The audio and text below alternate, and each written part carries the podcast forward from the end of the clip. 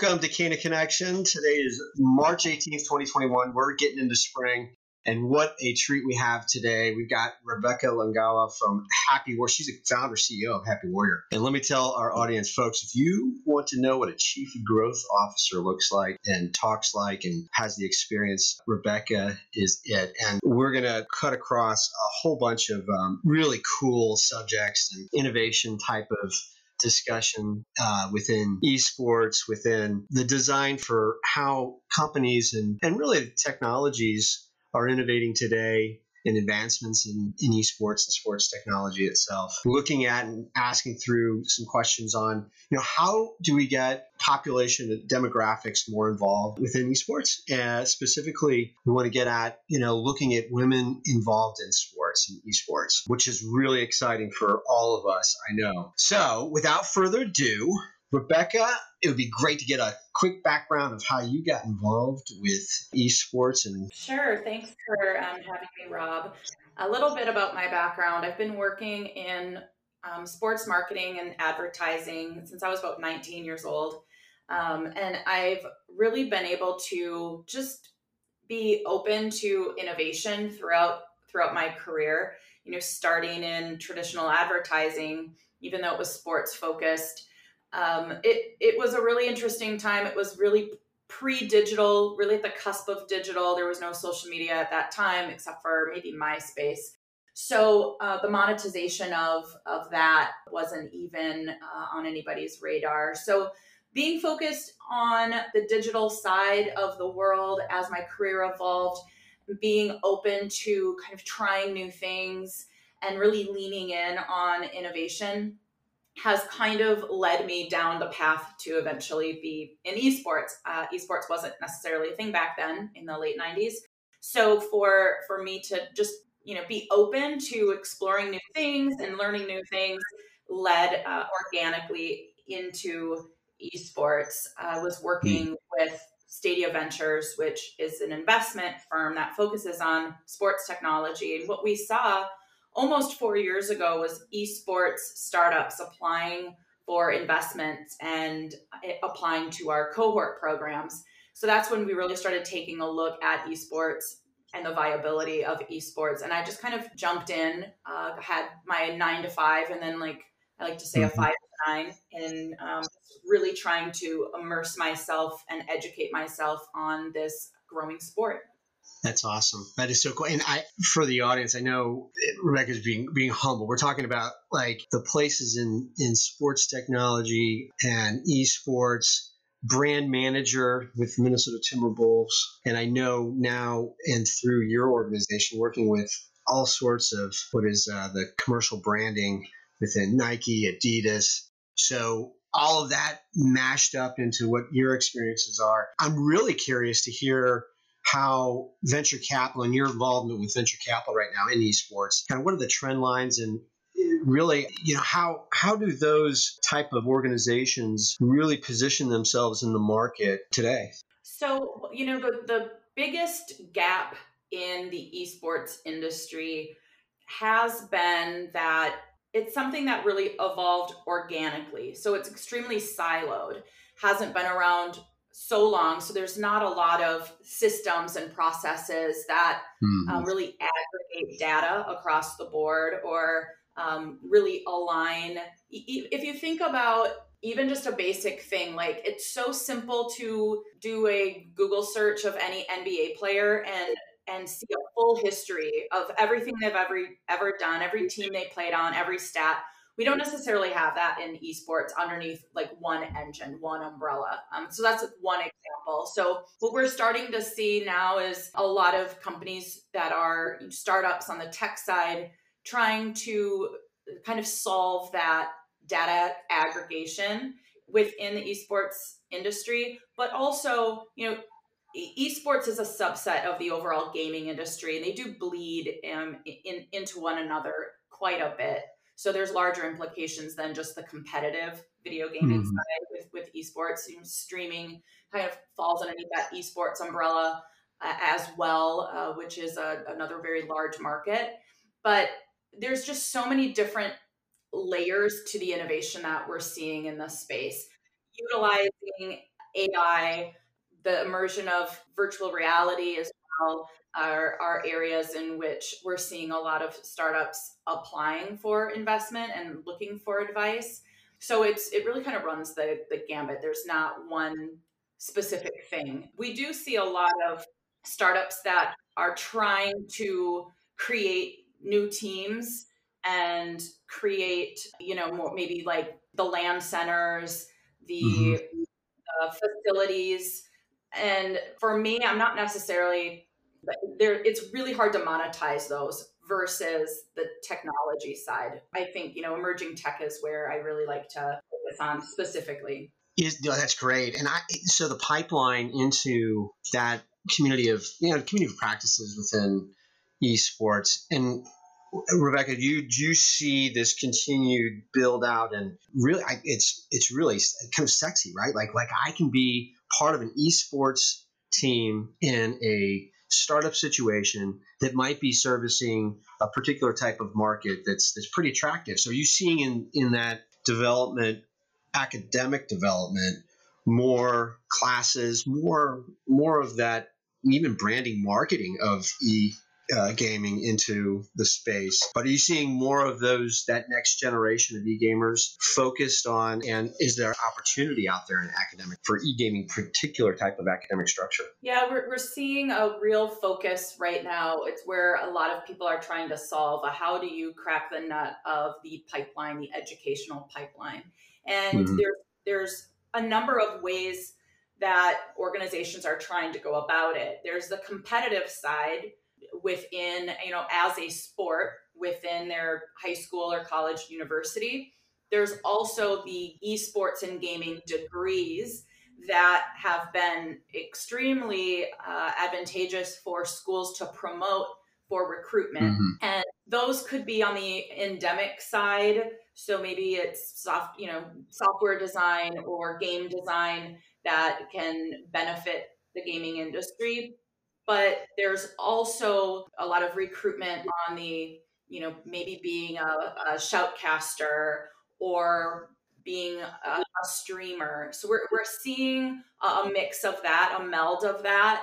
Uh, there's there's the competitive nature of esports but the likelihood just like if you go to college because you're a great basketball player recruited you know the likelihood of you going into the nba is pretty slim but if you are going to school for sports marketing and you have a job in a front office, that's what we're starting to see here. It's just the intentionality around industry careers being bled into curriculum in um, in the collegiate level. I think it should be brought all the way down through high school, but we're probably quite a few years away from that. But yeah. having having the ability to have a career and and I'm thinking, you know, more traditional esports careers, so within the teams and the leagues, uh, the distributors and publishers. But one thing that we can't discount is you, know, you mentioned a little bit about about you know organizations how are they getting how are they getting into mm-hmm. sports and gaming or how are they viewing that you can have any type of service skill that is applicable in this space i've um, spoken with a chiropractor who was uh, creating a, a narrative around working with esports, you know, players and talent and gamers. You know, we're all gamers. We all game. Um, the majority mm-hmm. of all Americans play video games. So thinking about how you can take your existing services, your existing product or brand, and infuse it um, and market it to this audience, I think is something that we're also going to see um, in a in a pretty big way, pretty trend pretty heavy over the next few years. Oh, love it. Love. I mean, that's all. I mean, what a what a neat track for again those young professionals that are in that space or want to get in that space. And in fact, Rebecca, you and I were introduced by Jack Murray, and I've got a team here with me that's Jack uh, Murray, Cassie McRossi, and, and Koa Beam. Jack, in fact, is in a program right now, sports marketing, George Mason University, and I know he's doing really well, getting all A's. He uh, you know, and we're gonna and Jack, I know you got some questions here for Rebecca, but I think that's a really good use case where Rebecca, we've got an intern who, in turn, is market facing and going out there and finding the leaders in, in esports where Cana wants to get involved. And as you know, Cana being in, you know, powered by Cana Analytics and really our culture of, of how we build data into that as a expression of return on investment um, across many different functions of a business. But esports, e-gaming is something that we're really concentrating and we're, and we're neophytes uh, right now, but we're getting there. Back to Jack.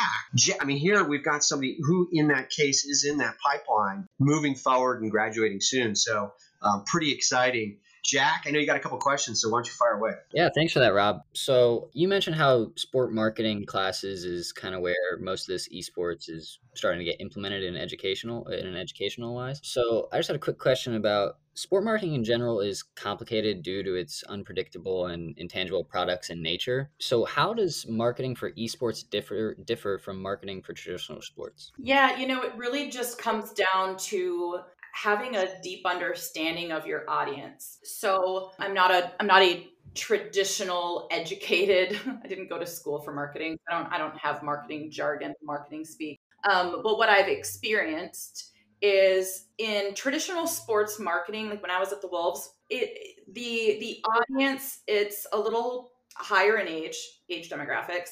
They're not necessarily analyzing or doing research on everything about your product or your or your brand. They're not necessarily super brand aware. They're happy if you are just, you know, you can hand them a sample of a product, they're going to take it, walk away. There's a lot of physical, in-person, in arena type of experiences in in sports marketing, traditional sports marketing. Less sophisticated audience in in traditional sports marketing. When you take a look at who's consuming esports content, you have a very tech savvy group of individuals who have been digital their entire lives. So that's a huge difference.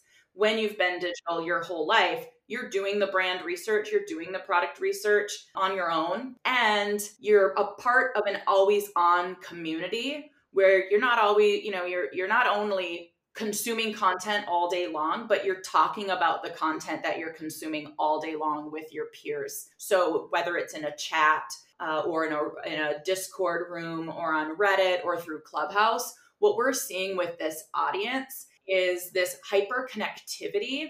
So brands um, have to be extremely cautious in how they approach this space. The esports fans are a community and they really adopt the brands that are supporting their community but coming in a way that's authentic. And people throw that word around a lot. And and to me authenticity in marketing is be a part of the community first. Your intention should be brand awareness not pushing your product and trying to track it immediately back to KPIs. You'll you'll get skewered for that in this space. They don't want to be marketed to. They want a brand to be a part of their community and a part of the conversation. So that's the largest differentiator. Also, sports fans, traditional sports fans, especially the big 4, are extremely similar in in terms of the types of things that they like, the types of content they consume. Um, there's a lot of similarities. Esports fans, depending on the game that they're into, are very, very different. There's a, a lot of differences in terms of the age demographic, uh, the way that they play games, the way that those communities are built. You know, console gamers look very different, um, act very different than the hardcore PC players. So you really have to be intentional about which which subset within esports is your brand going to best resonate with, and then how do you get in authentically to uh, to those communities? And over time then it, the relationship is built the awareness is built and you can do more traditional marketing tactics. But i i always say that the old way of of marketing it, it's not super effective here mm-hmm. especially with the what we call the esports enthusiasts those hardcore gamer enthusiasts yeah that's that's great insight and i love how you mentioned how most of the esports or basically the entire esports industry is been on a digital environment.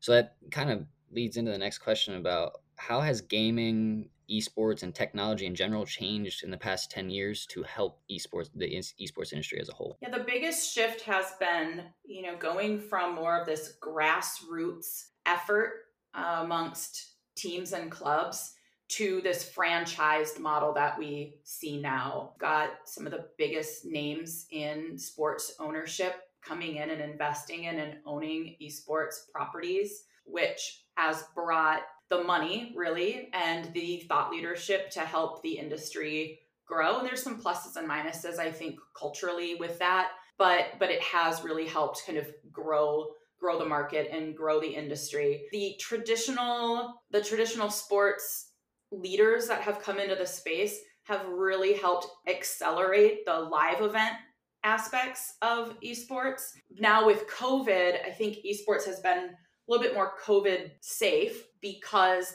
it started digital. So going back to all digital environments, digital events, um, really was able to happen turnkey uh, without a ton of lift. Where if you take a look at some of the the other types of live events, they've really struggled to figure out how do they kind of digitize this this approach. Technical evolution within esports, you know, over the past, you know, five, ten years, I think the the largest has been the the Twitch community and the and the other, you know, streaming platforms like Facebook gaming and YouTube gaming, but Twitch obviously is, is the king of, of streaming. And the ability to create an account on Twitch and be able to connect with other people that love what you love so quickly, I think has really shown brands that this is a space where they can reach that next generation of, of consumers. Being able to figure out exactly how to do that, I think has been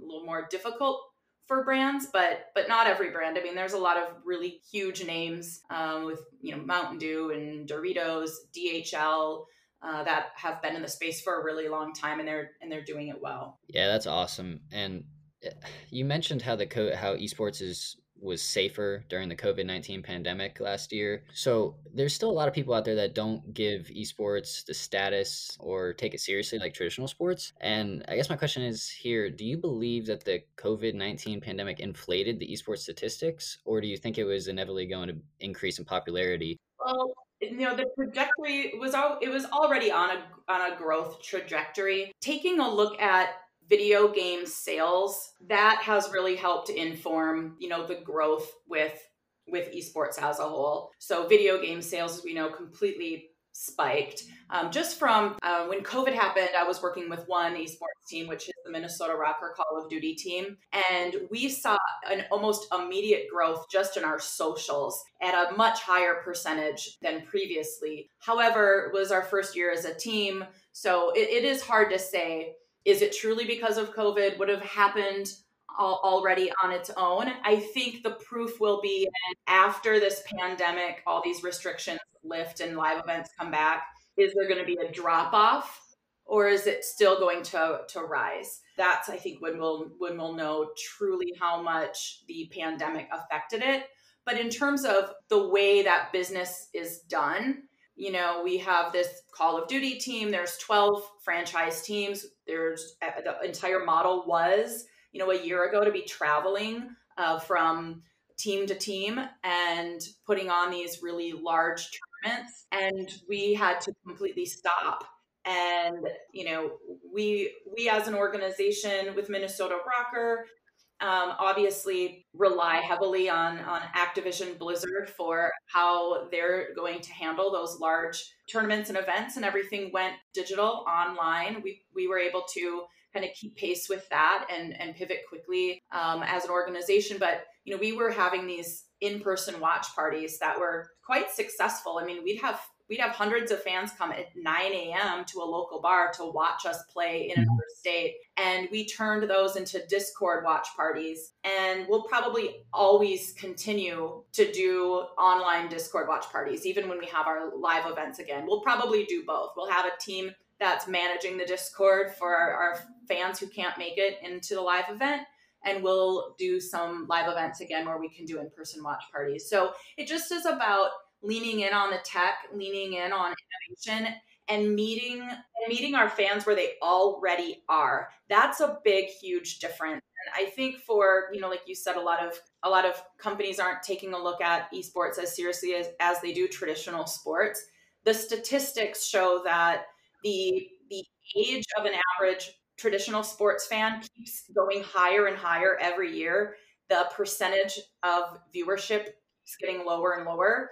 And with esports, I mean, this is really the golden goose of every brand product demographic, right? This is the next generation of consumers at a time in their lives that they're making long term uh, brand decisions. If you think about a time in your life where you became either a drinker of Pepsi or Coke, I don't know a lot of people who don't care. You know, they, they we do care. Like I drink one or the other. And those decisions are being made in your late teens and early 20s. So, as a brand, you can watch the stats and say, okay, this is a demographic that's continuing to grow. It's at an age in which if they adopt our brand, they're going to be long time lovers of our brand and users of our brand. I, you know, to me, like that's brands are always saying, how do we reach Gen Z? And I will mm. say, you should think about doing an activation in, in esports and then they're like well not there because that seems too over the top or we don't really know we don't really understand it we don't know how to talk to them um, so it's like you, want to reach that next generation of consumers here's a place you can reach them that you know they already are in massive numbers. So i think it's it's really the sea of changes coming. It's not necessarily the fear of missing out anymore. It's going to be the cost of missing out. If brands wait too long it's going to be really expensive for them uh, to catch up and to get in. Yeah, that's great. And um, you, you were mentioning how all the age demographics and geographical demographics for teams. I just have one last quick question. We were talking about earlier the women in gaming aspect. So, what is the level of participation uh, by women in esports? Are there any efforts being made to increase women in gaming? And do you see any barriers for women in esports currently? Yeah, those are great questions. Um, there's a lot of people trying to tackle all of those things at once. There's there has historically been a lot of barriers for women in in gaming and esports, and some of it's due to uh, toxicity within the space. I think it really starts at the game itself so if you take a look at video game, the industry as a whole, uh, there's very few female protagonist characters within video games. Uh, those numbers are growing, but they're still under 20% of characters that are, are a female protagonist. So it kind of starts there. You know, you're creating a, a culture, a gaming culture that uh, sexualizes and devalues women in the games themselves that bleeds through the entire industry, then how are we teaching young people uh, and, and, mm-hmm. how are we teaching gamers then to respect women in in the gaming space as a whole? Um, so there's there's marked efforts on increasing the number of female protagonist characters in video games. That is something that people are are talking about and recognizing. On the industry side, there's been a lot of marked efforts in amplifying the voices of women in this industry and making sure that you know the younger generations see women leaders in the space i'm definitely one to raise my hand if i see a panel or some type of event um, where there's a where there's women are not being represented on the stage and i will reach out to an event organizer and just say here i am happy to join you know let's bring women in um, yeah. and then at the you know high school collegiate you're seeing you know women women clubs of girls clubs being built and developed. I'm actually right now working on contract with a phenomenal organization called the GameHERs. It's G A M E H E R S and it is a safe community for for all women and for you know femme identifying transgender um, and any human being that believes in having a safe space for those individuals. So it's not an anti guy movement. It's a this is a community that we want all female gamers and industry folk to feel really safe. So, um, so men are definitely, you know, welcome with a, a seat at the table there, as long as they have the same level of, of uh, love and respect for the community that the GameHERs is, right? And right now, you know, we're really just exploring how do we get more young women to learn about this community and join this community so they can connect they can build friendships they can game together and and then bringing in the female industry leaders to say okay, we're going to do mentorship or education or share our stories even so that young women see themselves, you know, represented within our industry and know that it's a place that they could be someday. Um, so those are some of the marked efforts. I know eFuse, which is a, a, a wonderful online community. Uh, they do these women of the arena events. One today, the fifth event today, where they're amplifying, you know, amateur and pro female gamers and giving them uh, a space to compete and to earn high dollar prize money. And big brands are noticing, the publishers are noticing. It's been a really amazing movement that they have curated and and developed and our organization the RØKKR we hosted an all-female call of duty tournament with eFuse through that women of the arena platform, and uh, it, it, was it was phenomenal for us. And we were able to bring Crocs as a brand partner into that event, and it was Crocs' first uh, step, first foray into into a partnership with esports. And uh, they were, you know, they, they came in in a really authentic way that that really married their brand story to the esports space through a come as you are campaign where we were able to really interview female leaders about being who they are, being authentic to who they are in in esports and gaming. They were very well received. Crocs was very well received by the by the community as a whole. That was all great. Um, it was awesome to hear that you're you're in the middle of it, helping everything move along to a all encompassing sport like it should be. Thank you so much for answering those questions. That's all from me. I'll pass it over to Rob if he has any other. Hey, Rebecca, that was all. I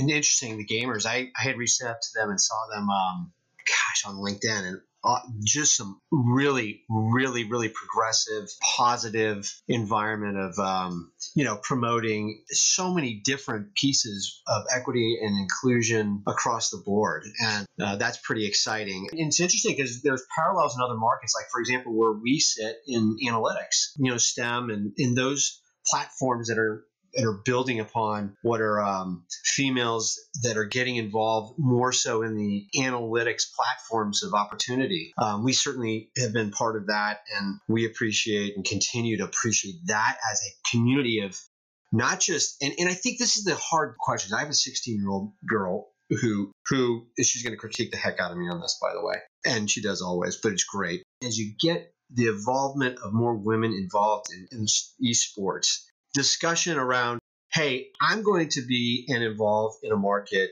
not because I'm a woman, but because I'm a pro.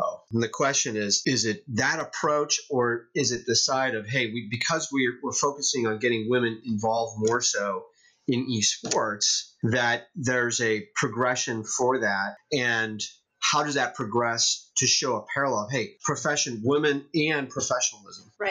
Yeah.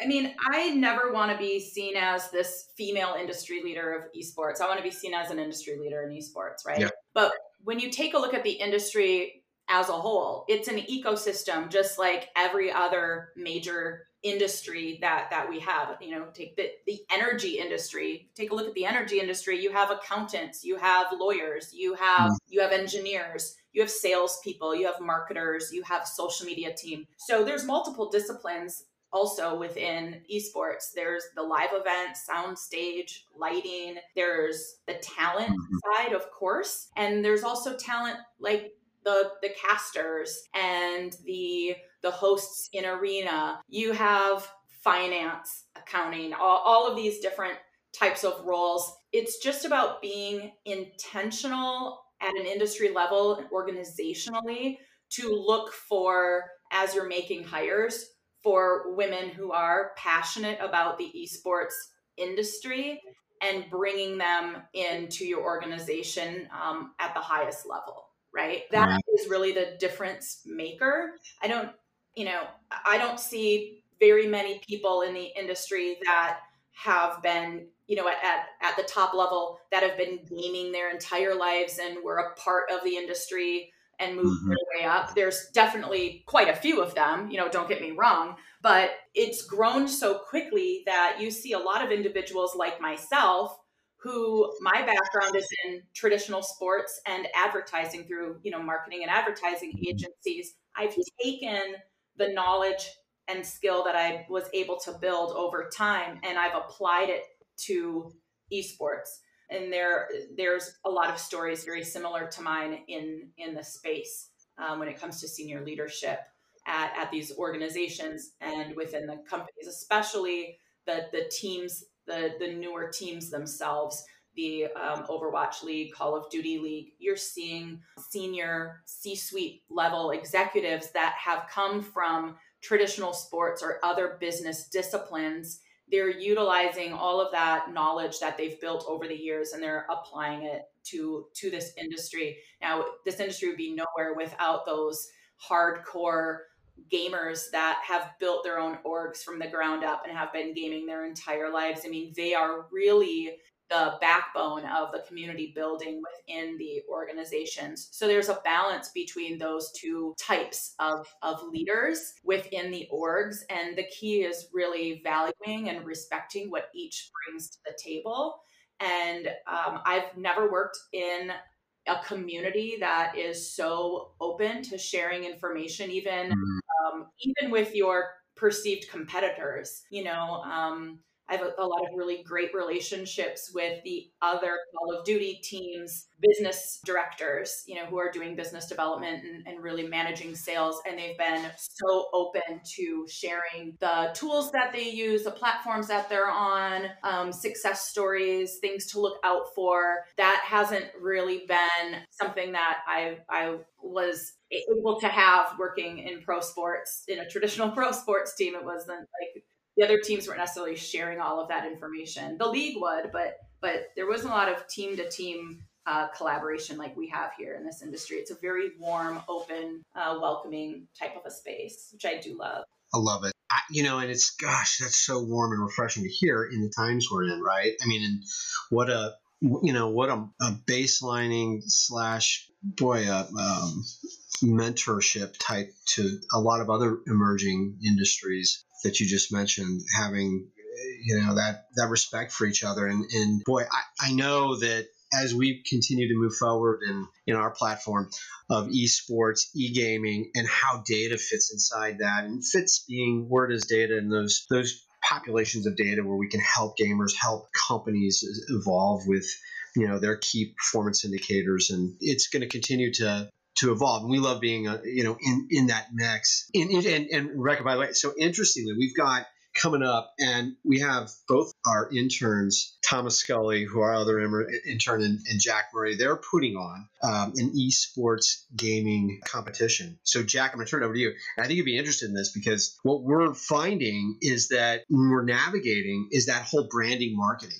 Like, holy cow, we could bring in like let's let's bring in like every like every bit of those companies that want to be part of something like this. They already are in a lot of ways but free marketing free branding. But jack give us a little bit of uh, your wave top on what you guys have prepared. And in rebecca it'd be great to get some of your insights on it. Sure. yeah sure. So um, the tournament that we're going to be running is a is a three day event. Um, it's from april 23rd to the 25th it is for the game rainbow six siege. We felt that that game had a had a closer tie to our company and kind of combining our company with esports so what we wanted to do, we wanted to put it out there and make it a free tournament for people to come and play so that we could test our capabilities with analytics in a controlled environment from getting the data from the tournament. There is a prize pool for the top two teams, but what we wanted to kind of get out of this was get our name out there, get recognition for Cana in the esports industry. We're just trying to help in any way we can. We don't know what that is currently, and that's why we're running this tournament. This tournament allows us to have everything in a controlled environment, like I said, and really test a variety of different analytics capabilities to it to see what we are best at. There's we've mentioned opportunities about continuing these events and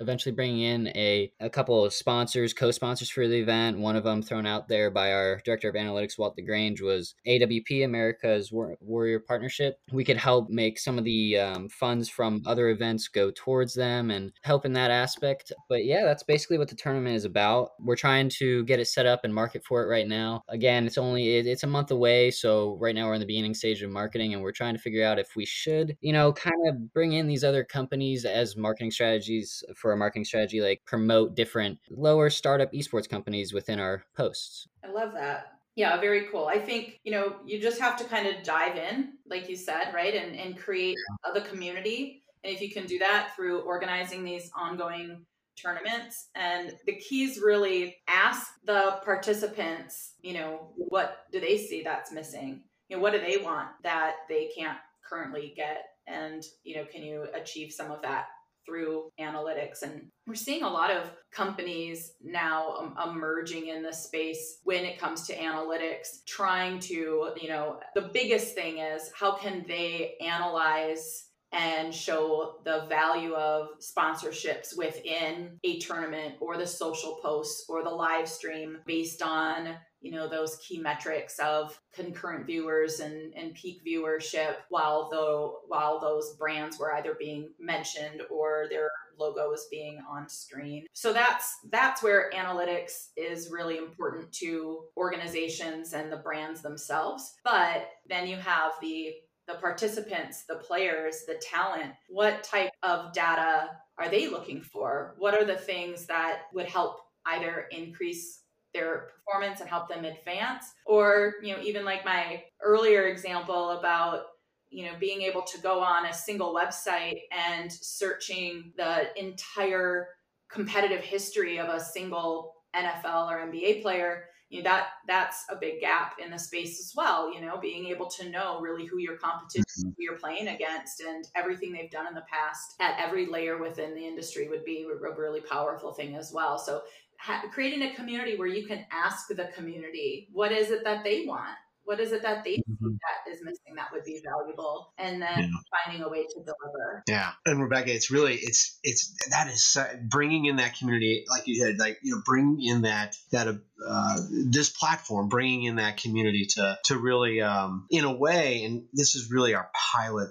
Go at it with with this tournament. But as we move forward, bringing in a whole new we hope awareness for different communities that are out there, different types of businesses that are eh, may want to get involved in, in e-sport, e-gaming uh, as well. So great insights. Love it. Yeah, good luck with that too. Jack, send me in some information. I'd, I'd love to check that event out. Yeah, for sure. Cool beans. All right. I think those are the questions. That was it. Awesome. Rebecca, that was, it's awesome. I love it. I, I could do that. I mean, Koa is going to continue just for a second here, but um, man, I would love to get, you know, as we go, focused in on, you know, what at Happy Warrior warrior, you know, where we can help you also expand that that you know that message of yours. Thank you.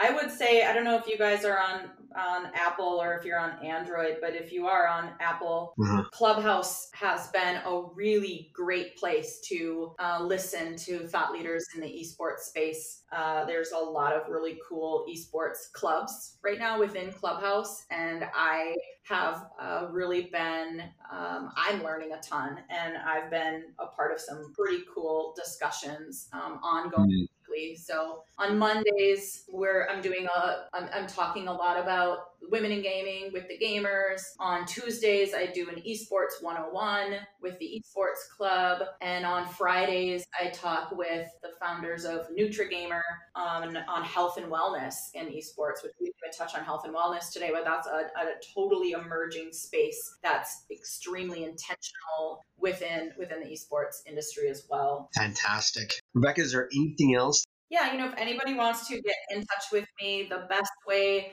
is to email me at rebecca at happywarrior.us. You can listen to my podcast called The Future of Marketing in Esports. It's on the FutureEye Network and it's available on anywhere you listen to podcasts, Spotify, Apple, etc.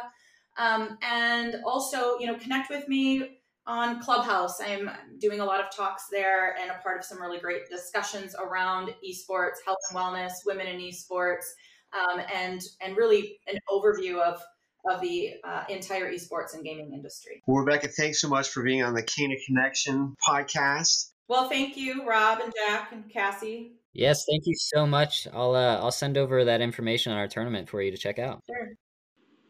Thanks for joining us for today's Cana Connection podcast. A big thanks once again goes out to Rebecca Longawa for joining us today. If you enjoyed today's Cana Connection podcast, you can find us on most of the popular podcast streaming services Spotify, Apple, Google, and Anchor, along with a couple others. But you can always find us at our website at canaadvisors.com. While you're there, consider signing up for our newsletter or joining our community forums to continue in the conversation. This is Koa Beam signing off for Rob Cranston and the rest of the Cana Advisors podcast crew, reminding you to analyze, assess, and execute, and we'll catch you next time.